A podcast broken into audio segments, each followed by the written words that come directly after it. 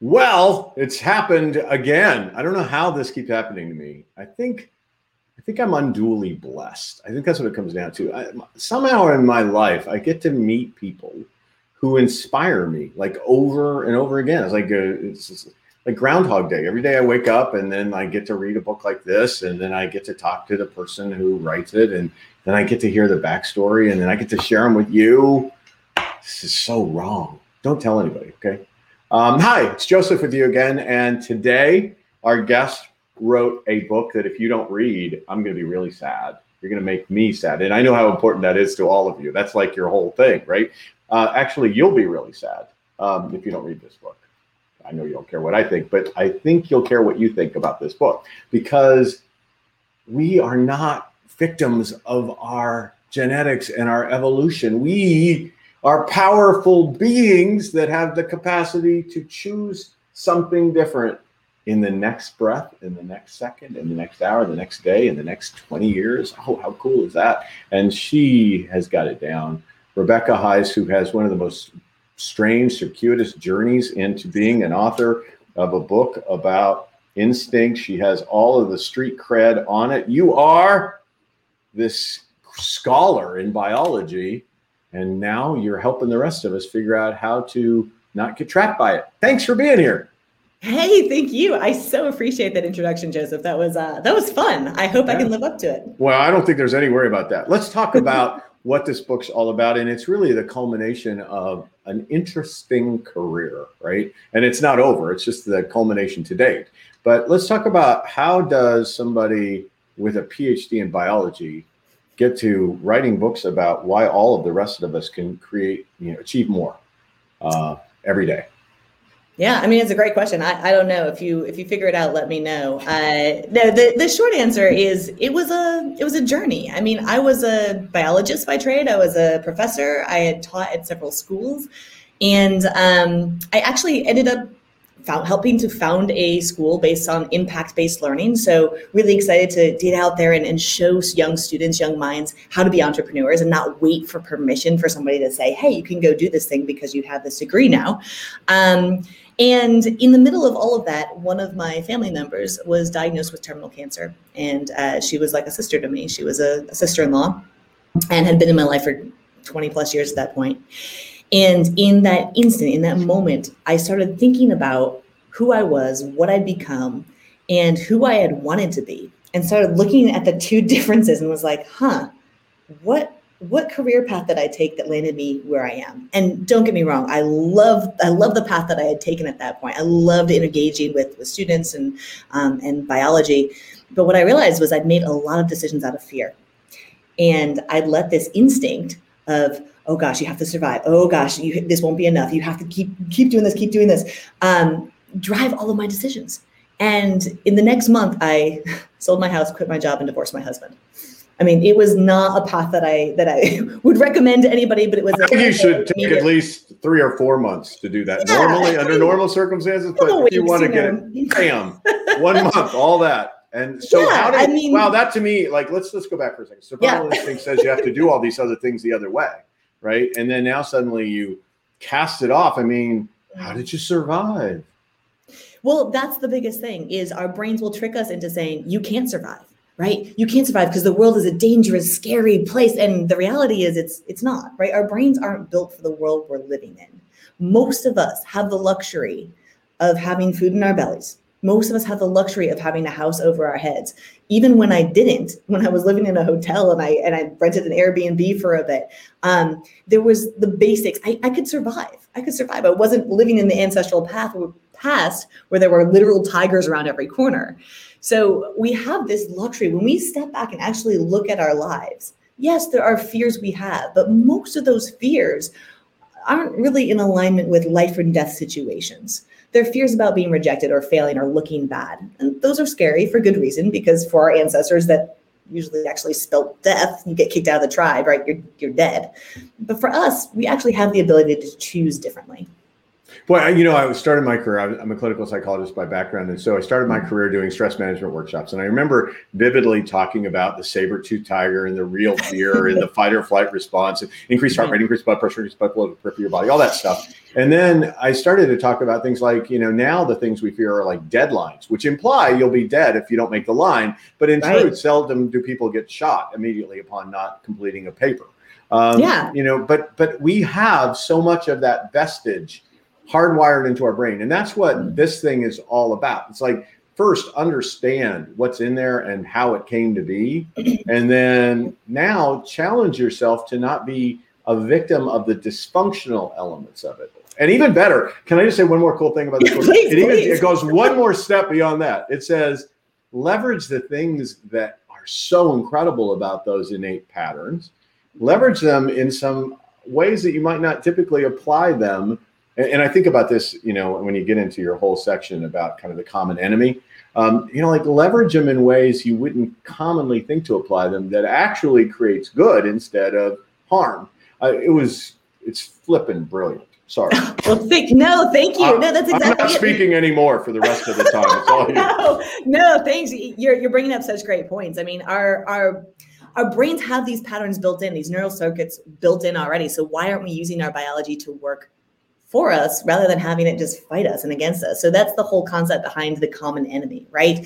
Is our brains are naturally wired to see the other, anybody who might be dangerous or scary or look different, think different, act different from us because for our ancestral brain, which we're still stuck with unfortunately, um, they were.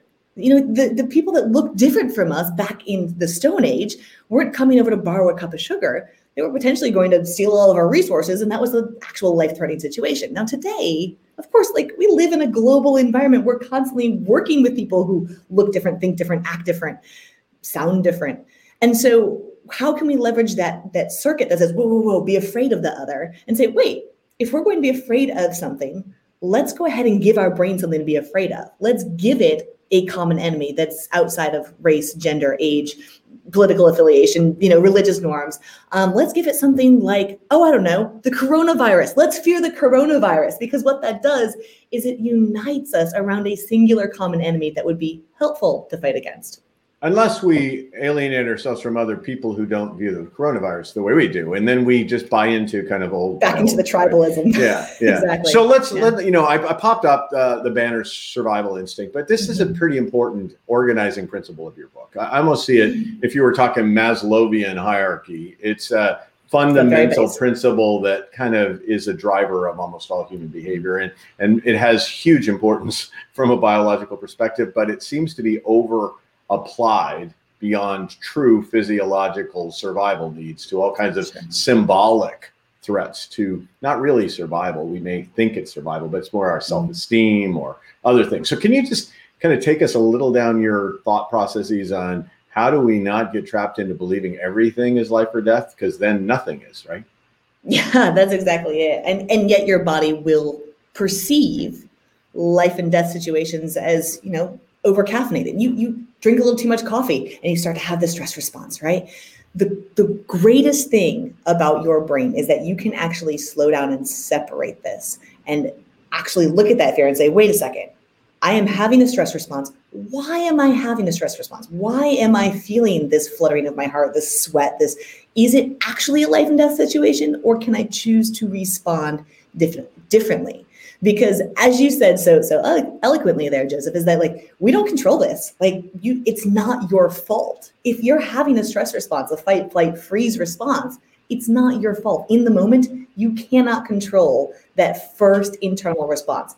However you do have full control over your first external response. How do you respond to this? So once we're aware of it we can separate out and we can say huh let me define this fear in the moment is this life and death? If it is, okay, great. My body is doing exactly what it needs to. If it's not, oh, it's a deadline. Great. You know what? This panic of you know me having this this rush of blood to my legs doesn't mean I'm going to be able to type any faster or get this this deadline met. So now I have to decide to do something different. What is that? What is the thing that I need to do differently? And often that's expanding time. It's telling our brains a different story which is not this is life and death. it's something completely different. So you popped on here. I know you have something you want to ask. So no, no, no. I mean, I, I yeah. pop on sometimes just because I'm wanting to give you something to react to that I or, or, let you know that I'm positively reacting to what you're saying. But, but one of the one of the things I didn't like about your book, I'll be really candid, was oh, it good. reminded me of how much I did not learn in school. it was like, was I not paying attention? Did they teach this stuff? And I was, you know, checked out that year. Um, but even in graduate school, you know, when we talk about the, the role of the hindbrain or primitive brain functions, right? I mean, a lot of times it seems like when I read your book that we were giving away all this fabulous frontal cortex that we as humans possess that allows us to kind of slow it down and say, wait, is that signal a danger, danger? Really a, a, danger alert, or is it just a kind of a, a, warning sign that we need to evaluate? Kind of like on your car dashboard, you know, is that thing you better mm-hmm. stop and pull over, or is it something you can limp your way over to the mechanic? Um, and I, I, felt like, uh, how come I don't slow it down? And and there's several. First off, I didn't. Here's another thing I didn't learn. I didn't learn this phrase, and I took Latin for like years. So what, what was I in there for? Tell me about this because this is something about it has to deal with that slow it down speed it up sort of thing. Talk about it for a second. Yeah, that's exactly it. So the whole concept here is in order to actually speed it up, in order to go faster, in order to be more productive, we have to slow down. And what that means is actually instead of giving in and like bracing along with your stress response, because we don't do as well, we make more mistakes, we end up um, actually doing slower work, we're less productive. We can take a breath get out of that space of, of panic. This is where a lot of people say, yeah, but I have to multitask. If I don't multitask, I can't get things done. And I say, okay, wait, you think you can multitask. We all know that the brain, we've, we've heard this information before, right? The brain can't multitask. And all of us yet think we're the exception because we're like, yeah, but watch me, right? So if you are listening and you think you're one of those people, let me ask you to do this task right now with me. Ready? I want you to spell your name out loud and then count to 10. So mine would be R E B E C C A, 1, 2, 3, 4, 5, 6, 7, 8, 9, 10. No problem. Now we're going to multitask. All right. And that is spell your name and count to 10. So R1, E2, B3, E. This is what we mean when we and say. And you and you've practiced, so don't I've be showing practiced off. It. I've done this, right? And I still look foolish trying to do it, right? Yeah. So when we say, whoa, whoa, whoa, slow down, batch your tasks, right? Don't try and do everything at once because, as one of my best friends says, if you want it really bad, you'll get it really bad. right. So yeah. if you're like, race, race, race, we got to go faster, we got to go faster. Whoa. Sometimes taking a breath, actually taking in new information, because that's what uh, it allows your brain to expand and say, oh, when we're not in that panic state, when we're not in the stress zone that literally puts blinders on us and says, this is what we have to do, right? We can take in new information. And often that new information is helpful to solving the problem. It's why we solve problems so much you've probably had this experience. You're running and trying to race and get this thing done, and then you go to sleep, or you take a shower, and like you take this break from the problem that you're trying to solve, and suddenly, oh, there's a solution. But your brain can't get to it without slowing down first. So, uh, for those of you who we're all adults here, right? Kids, you all can jump into the chat and you can share some of your thoughts. Is there anything that you think you do that you say, maybe from an evolutionary perspective, or maybe we as human beings over centuries have been mm-hmm. hardwired to do it a certain way. But do I really have to? Like, is it a must that I do it that way still?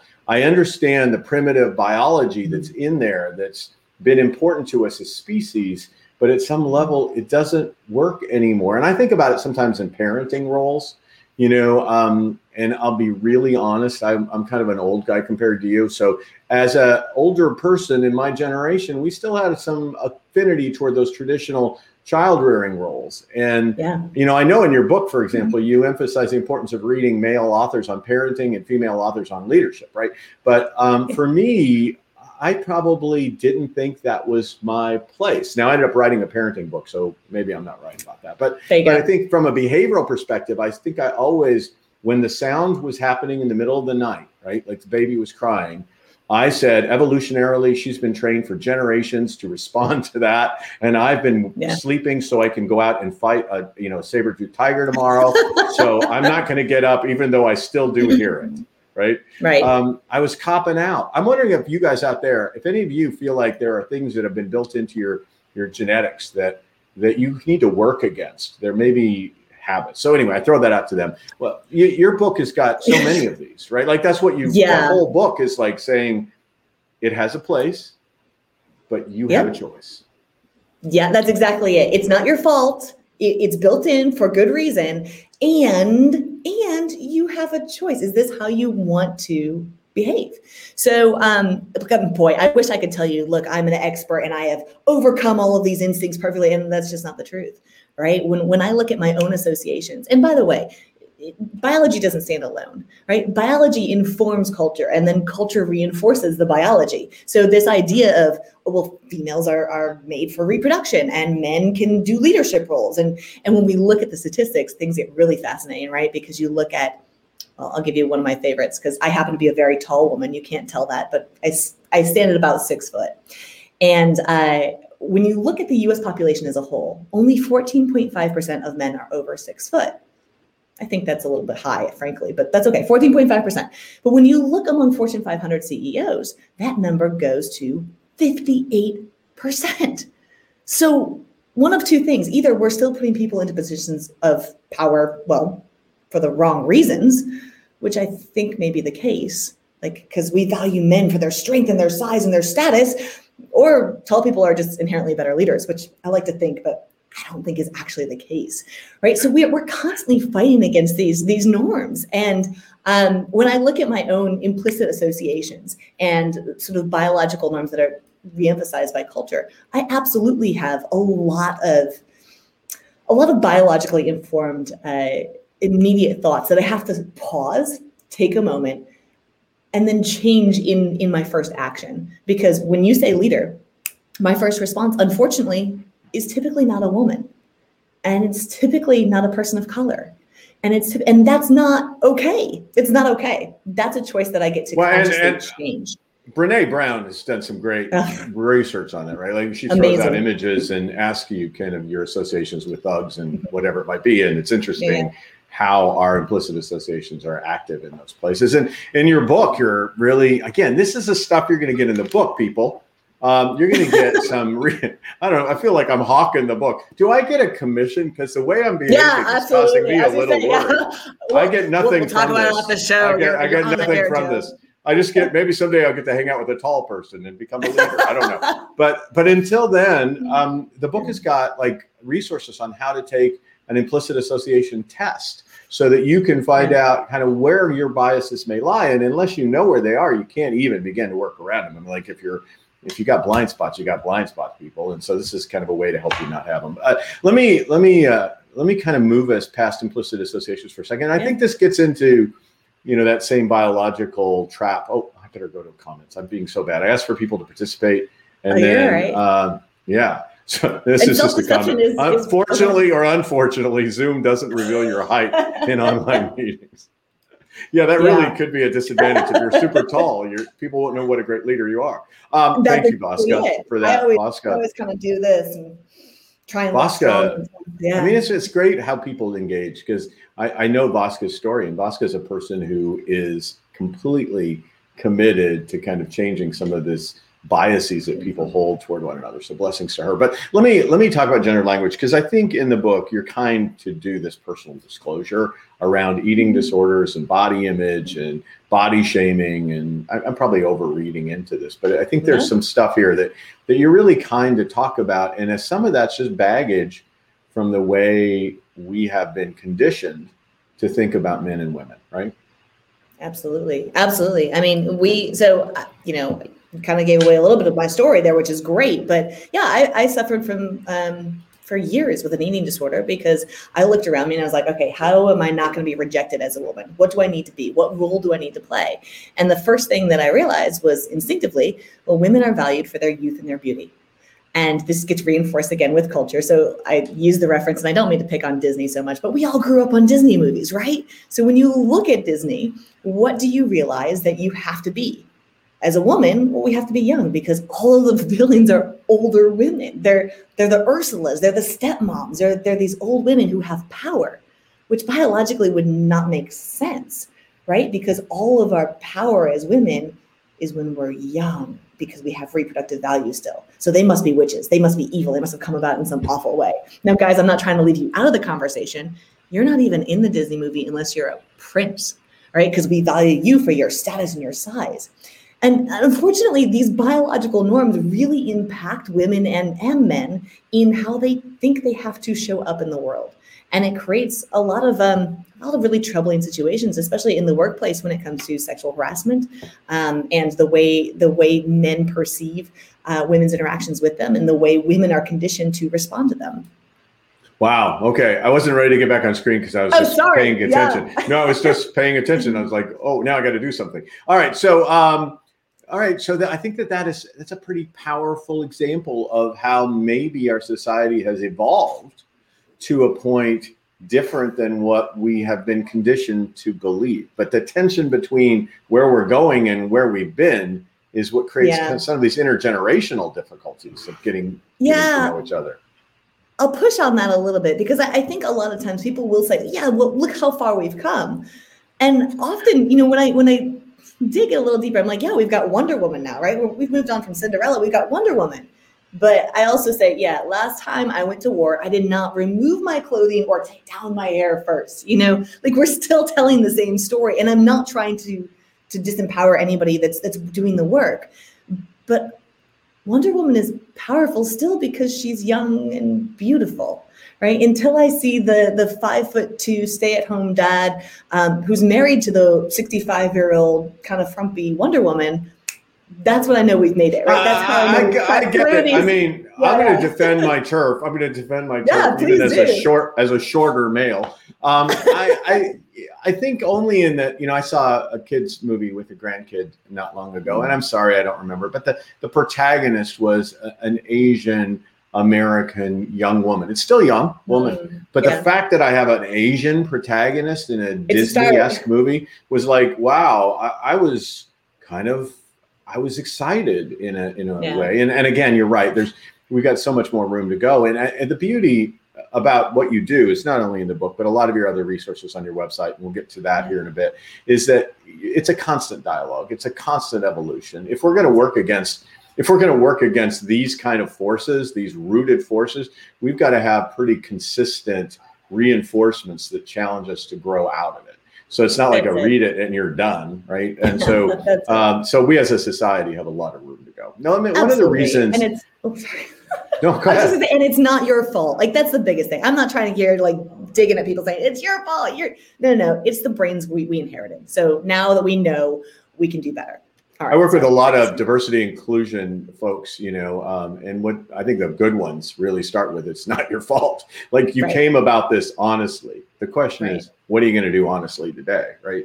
Are you going to be better? Are you going to show up better, go to a higher self, or are you going to play to your more primitive, ancestral, uh, lesser selves? And I think that's, you know, we should we should we should stand on the shoulders of our ancestors, right? Not not crawl Exactly. alongside of them. Uh, the abundance paradox is something I love in the book, and I, I think I am so blessed with so much. So why do I want more, and why why is there fear when you have so much that you're scared that like scarcity is going to suddenly beset you? I mean, this is craziness. Tell me, please help me, help me, doc. Yeah. I need an It- it intervention. is craziness. It is craziness. And and the the sad thing is that our brains aren't wired to keep us happy.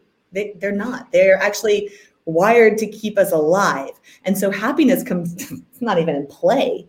Um, so what happens when we surround ourselves with lots of things is we go, oh yes, I need that and I need that, and then we start looking at our neighbors and I'm like, oh, but the neighbor has that, so I've got to have this, this, this, this, this, and now we're buying all the toilet paper and ah, right, and yet we have plenty.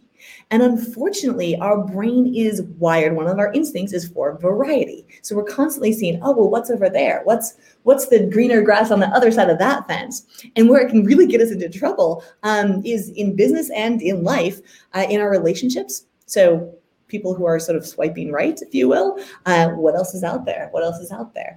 Um, and in their jobs, like, well, I'm happy and I have what I need, but what else could I get? And this tendency to kind of maximize, to seek more variety, um, ends up hurting us in the long run. So we end up having lower salaries, having less satisfied, less satisfaction in our own relationships, and um, and think frankly an unhealthy pattern of chasing rather than going, wait, I have everything I need, and um, and in fact, me wanting more because my brain craves more is actually making me unhappy.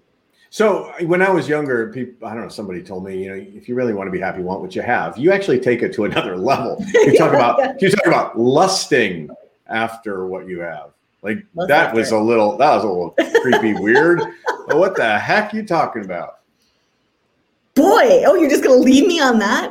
Um, yeah, I know the, the question was, what are you talking about? You're the one yeah. who wrote it. I'm not gonna feel That's guilty fair. about asking this That's question. Fair. You wrote lust after what you have or some variation, mm-hmm. but the word lust and have are in the same sentence. So there. That's fair. Let's talk about it. De- defend right, it. So, defend it. Yeah, I'll do my best. I'll do my best. So again, when you look at what you have and you realize, oh my gosh, going all in to the thing that you already have instead of focusing externally and looking at all the things you don't have, which look, no matter how much you have, there's always going to be somebody with a better job, a better spouse, a better this, or looks prettier on the outside. But when you actually get inside into the nitty gritty of the relationship or the, the way that person looks or the way that person feels, the reality is much different. So when we can lust after the things that we already have, take a look at your relationship, write down the, the best things about it, go all in. So, for example, um, well, here's my commission, my commission, my commitment to everybody on this. Right now, I am madly in love with my partner. I am. I absolutely adore him. So everybody can hold me accountable to this. I am going all in on this relationship, which means today I am committing to sending a wake up text every single morning to him, telling him something wonderful that I love about him. So imagine if you lusted after the thing that you already have. I have this relationship. It's not going anywhere but I lust after it. I love it so much. I'm going to pour more into it. How does that change the relationship? Well, it makes it even better, right? It continues to grow it. So, same thing with our careers. What if you show up and you go, you come 10 minutes early because you decide, you know what? I love my work. I love it. I'm to, I'm to pour into it. I'm to go all in. You start showing up 10 minutes early. You start making little changes that build on on those little changes that you made and suddenly you actually are even more in love. You're even you're pushing even harder on that on that abundance that you already have and so the, this is the part that I didn't do a very good job of articulating about the book. I mean, that is that's an example of how do you take a tendency to be into a abundance paradox or how do you take the the pursuit of novelty and turn it against itself so that you end up in a better place than you would be if you allowed the biological pursuit of novelty to move forward, right? Like th- this can have a very dysfunctional role in your life. So that, but there's so many of them. I mean, I ended up spending a day using my non-dominant hand, thanks to you. I mean, like I'm drinking awesome. coffee, I'm spilling coffee awesome. all over myself, thanks to you.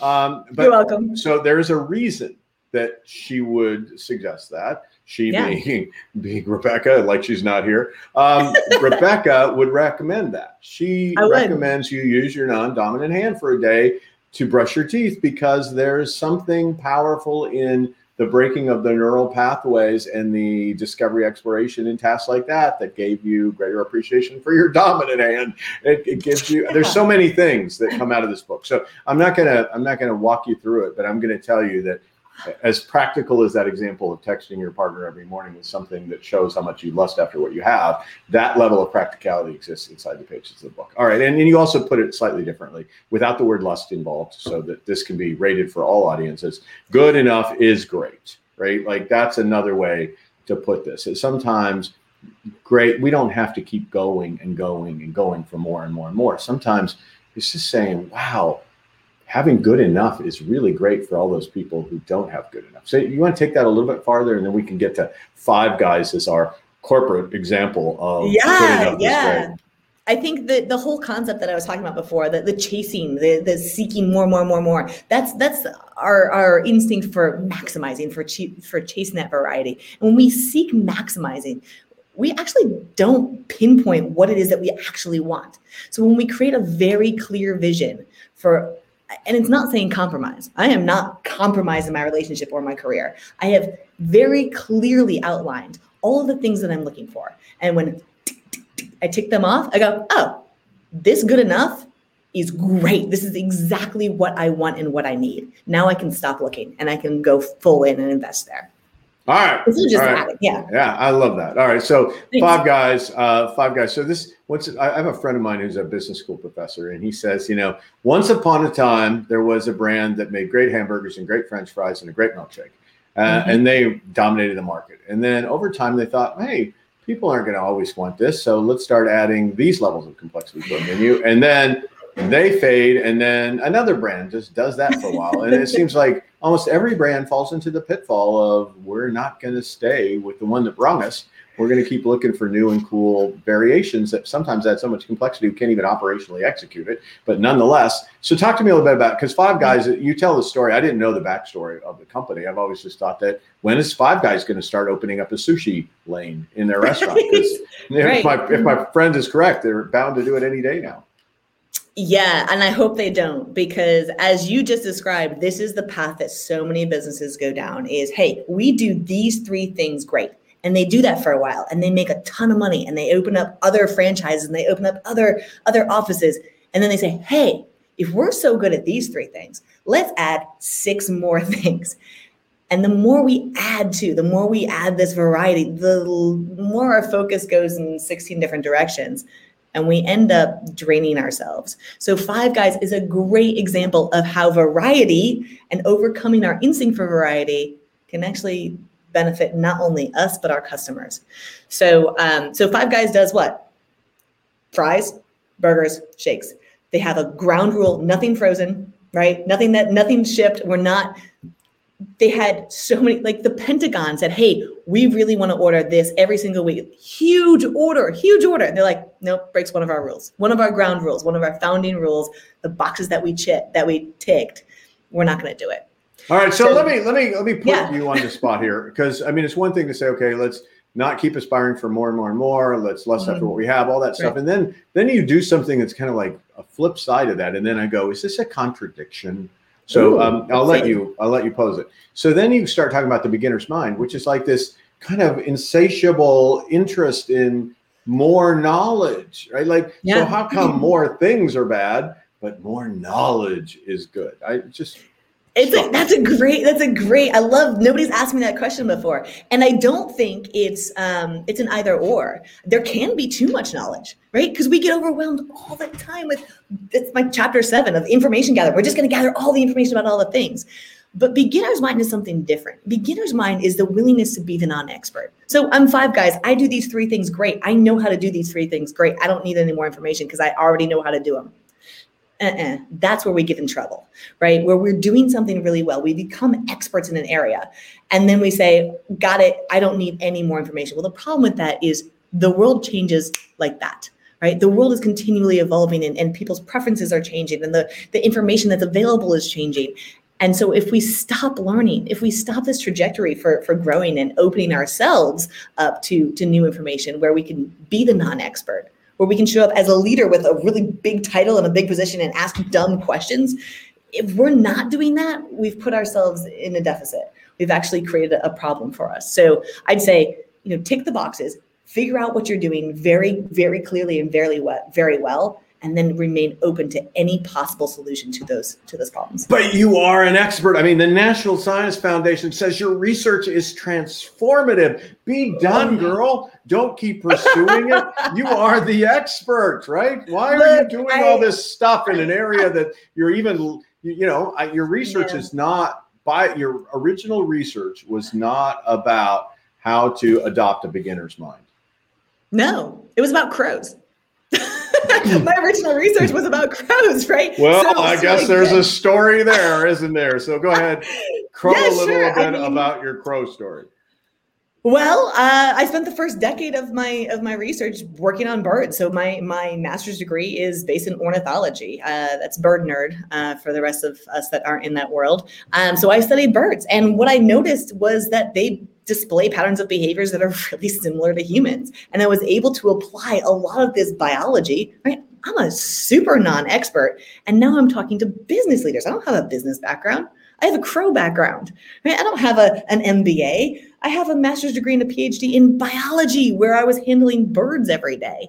So the ability to translate and to say, wow, look, as a non expert, I may have really interesting insights that all of these experts that have studied the same course may not have insights too. I think that's a powerful uh, way to. I, I to love that. I love that. And that yeah. beginner's mind causes you not to assume that you figure the path out. So it kind of ties right back into it. All right, like let me let me. I got so many other things to talk about. I don't have enough time. I guess people should just have to read the book or something, or connect uh, with you in other ways. I don't know what they're. Yeah, please do. But let's go to this one. This is my favorite, favorite, favorite uh, part of the book. Uh, look, I um, I have FOMO, though not as much as some other people. I know people who can't I put my phone in another room at night. I do not sleep with my phone nearby, but I know there's studies on it that show people literally when they wake up check their phone. Like an un- yep. inordinately large number of people, when otherwise the body should be restoring itself for the next day, is uh, you know they're they're disrupted with the possibility that they missed out something when everybody else was sleeping. Um, so the fear of missing out is big, but you have replaced that and challenged people to think about the JOMO. I know what it stands for, but I'll let you. I don't want to steal all your thunder here, so go for it. Talk about You're JOMO. Fine. Talk about talk about uh, death days, which is again, as a beginner's mind, you you capture that from somebody else's thinking and have pulled it into mm-hmm. your universe. So talk a little bit about JOMO and uh, death days. Yeah, so I'll talk about my experience, and, and I'd love to um, I'd love to claim that these are both mine. I need to attribute these. Neither of these, uh, it's in the book. Um, neither of these are original ideas. JOMO, the joy of missing out, um, is is the exact opposite of FOMO. It's what we can replace FOMO with. When we become curious, um, you can't hold curiosity and fear in the same space.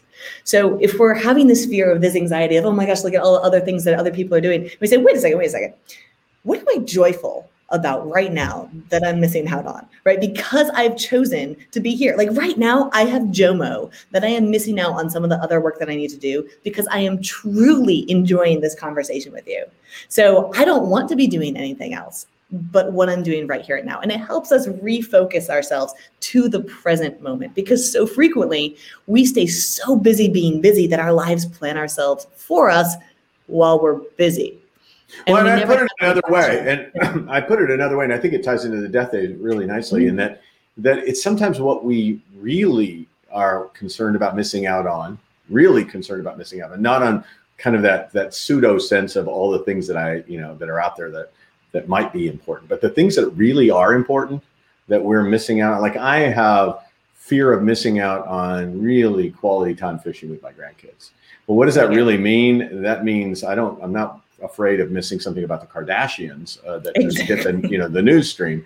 But I am afraid that I need if I don't engage the things that really matter most, that my life will have been wiled away reading feeds about the Kardashians. Yeah, that's exactly it. No, and that's that's the, the classic research of you know nobody lays on their deathbed and and has you know oh gosh I wish I hadn't done this. They always have regrets about what they didn't do. And so, very carefully parsing out your time and recognizing, wait a second, let's talk about death days for a second, right? If if I was to tell you you're going to die in a month, okay, what are all the things that you would do? We have this, we have bucket lists, right? We were like, oh, I'm going to do this, that, that, that. The reality is, when you get that diagnosis, if you are one of the lucky ones to actually know in advance that your your days are numbered, uh, typically you don't have the energy. You're too sick. You can't hang out with your family the way you wanted to. And so why would we wait for those those moments?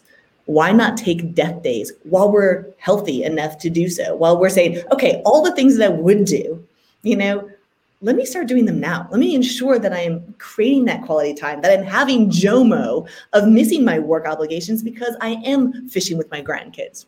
Yeah, uh, oh, yeah. okay. So we are coming to the end of this incredible, short but important part of, of our time together. So tell me about how people get to hang out with you because I mean, you've got apps, you've got podcasts, you've got this great website. I mean, it seems to me that there are many, many access points. The book is a, a great entry point, I think, into it. But beyond that, there's a relational opportunity to get to know you, get to bring you into their organizations, whatever it might be. So um, just spiel for a few minutes on how do people get the benefit of this after this hour is over?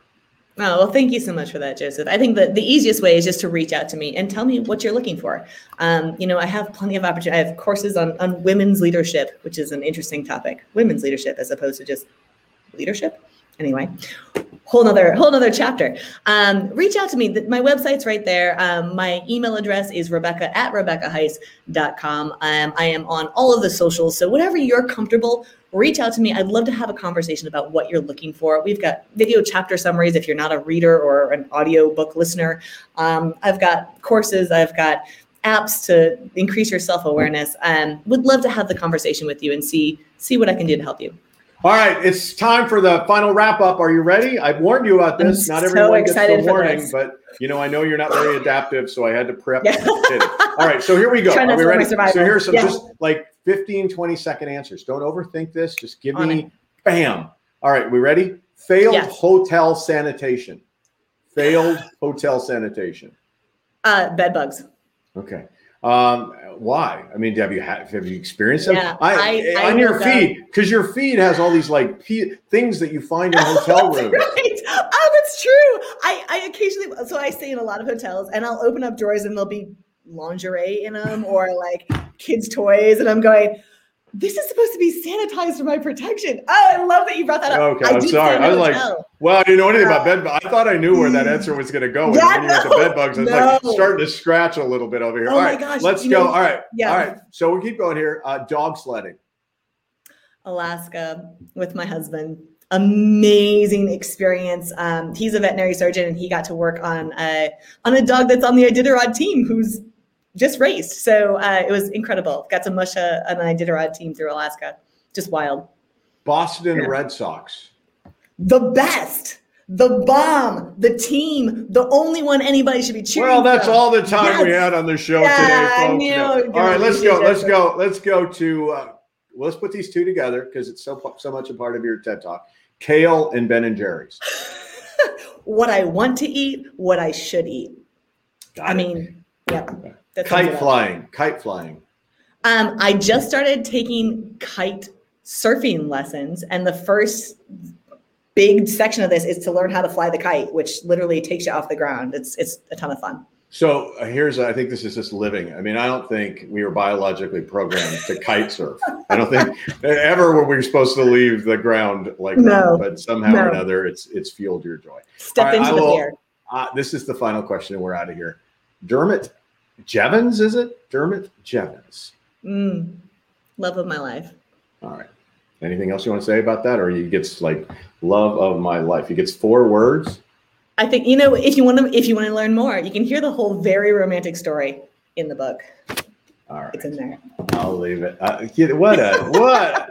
I think that's you know That's she says. plug, right? Here's what That's she says. plug. She says, "Don't seek variety," you know, and then she tries to lure you with. There's more variety in the book than we've already. There's more to it than meets the eye. Please read this book. I I, I don't say that every week. I really don't. I often, you know, anybody who comes on the show, I want them to have an opportunity to share what makes them great and wise and all. But uh, I don't endorse books in, with great frequency because I know there's so much out there to read, and I hate to try to encourage people to do stuff. But when it's something as remarkable as this, I, I make a, a zig where I normally zag. Hey, thank you so much for being here, and get get a hold of her. You've got the website address right there, so I won't belabor any of that any further. I will tell you what's coming up in the weeks to come. My schedule's gotten so busy. It was just uh, in Missouri yesterday, and going to Kansas City next week. I mean, it's just crazy that the places that my wonderful life gets to go, and um, so that that does affect some of my schedule in the weeks to come. I think I have this date wrong. I think all these dates may have shifted. I'm trying to figure out. Oh, so no, next week I miss, and then we come back with uh, Sarah Michel